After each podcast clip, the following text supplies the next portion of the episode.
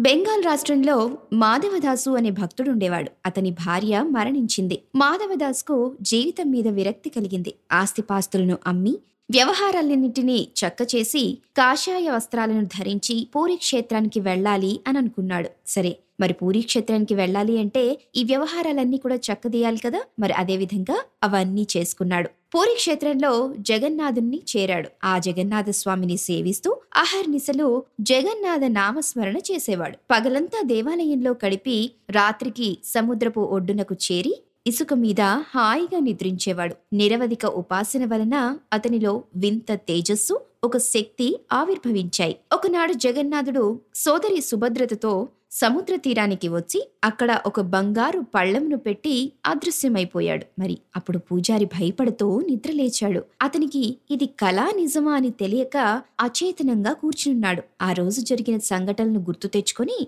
ఆలోచిస్తూ ఉన్నాడు. మాధవదాసు మహాభక్తుడు. అతనికి పళ్ళెంలో ఆహారమును అందించింది జగన్నాథుడే. అనాథలకు నాథుడు ఆ జగన్నాథుడే కదా? అని నిర్ణయించి పూజారి ఆలయాధికారులకు తెలిపి మాధవదాసును చెరసాల నుండి విడిపించాడు. దీనికి మాధవదాసు పొంగిపోలేదు. దైవానుగ్రహం వలన మాధవదాసు కీర్తి ప్రతిష్టలు భక్తి ప్రపత్తులు దశ దిశలా వ్యాపించాయి. పూరిలో పూర్వం నుండి ఏదో కొంత గొప్ప పండితులమని భక్తులమని పేరుగాంచిన పండితులకు భక్తులకు బెంగాల్ రాష్ట్రం నుండి వలస వచ్చిన మాధవదాసు తమ కంటే ఉన్నత స్థాయి గౌరవ ఆదరములు లభించటం వలన అవన్నీ చూసి ఈర్ష్యపడ్డారు.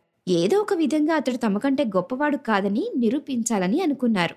తమలో ఒక వ్యక్తిని ఈ పనికి నాయకుడిగా ఎన్నుకున్నారు. మాధవదాస్తో అయ్యా మీరు చాలా గొప్ప పండితులు. భక్తులు అన్న సంగతి ఊరంతా పాకిపోయింది. మీతో వాదించాలని తర్కించాలని మా అభిలాష అన్నాడు ఆ నాయకుడు. అప్పుడు మాధవదాసు ఆ మాటలు విని అయ్యలారా నేను పండితుణ్ణి కాదు. నా చదువు శాస్త్ర పరిజ్ఞానం పొట్టకూటికై నేర్చినవే. మీరే నాకన్నా గొప్పవారు అన్నారు. అప్పుడు నాయకుడు అయ్యా మీరు నిజంగా పండితులు కారని నమ్మితే ఆ విషయంను లిఖితపూర్వకంగా రాసివ్వగలరా అని మాధవదాసుని అడిగాడు. వెంటనే ఆనందంగా మాధవదాసు ఒక పత్రం మీద నేను పండితుణ్ణి కాదు అని రాసి తన సంతకం కూడా పెట్టి ఆ పండితుల బృందానికి ఆ పత్రం ఇచ్చేశాడు. ఇంకేముంది? పండితులకు కావాల్సింది కూడా అదే కదా? వారు ఆ పత్రాన్ని తీసుకుని కాశీ మహానగరానికి వెళ్ళారు అక్కడ పండిత సదస్సులో ఆ నాయకుడు మాధవదాసు రాసిన పత్రాన్ని చూపుతూ పండితవర్యులారా ఈ క్షణం నుండి పండితుల్లో నేనే శ్రేష్ఠుణ్ణి. మాధవదాసే తాను పండితుణ్ణి కాదని ఒప్పుకున్నాడు. ఇదిగో ఈ పత్రంలో మాధవదాసు రాసిన వాక్యాన్ని చదువుతున్నాను అని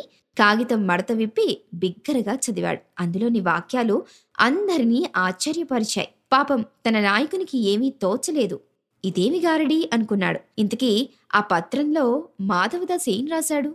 పండితోత్తముడు అని రాసి ఉంది. కింద ఈ నాయకుని సంతకం ఉంది. ప్రగల్భాలు పలికిన నాయకునికి అంతా అవగతమైంది. ఈ పత్రంలో మార్పు తెచ్చింది ఎవరో కాదు ఆ జగన్నాథుడే అని తెలుసుకున్నాడు.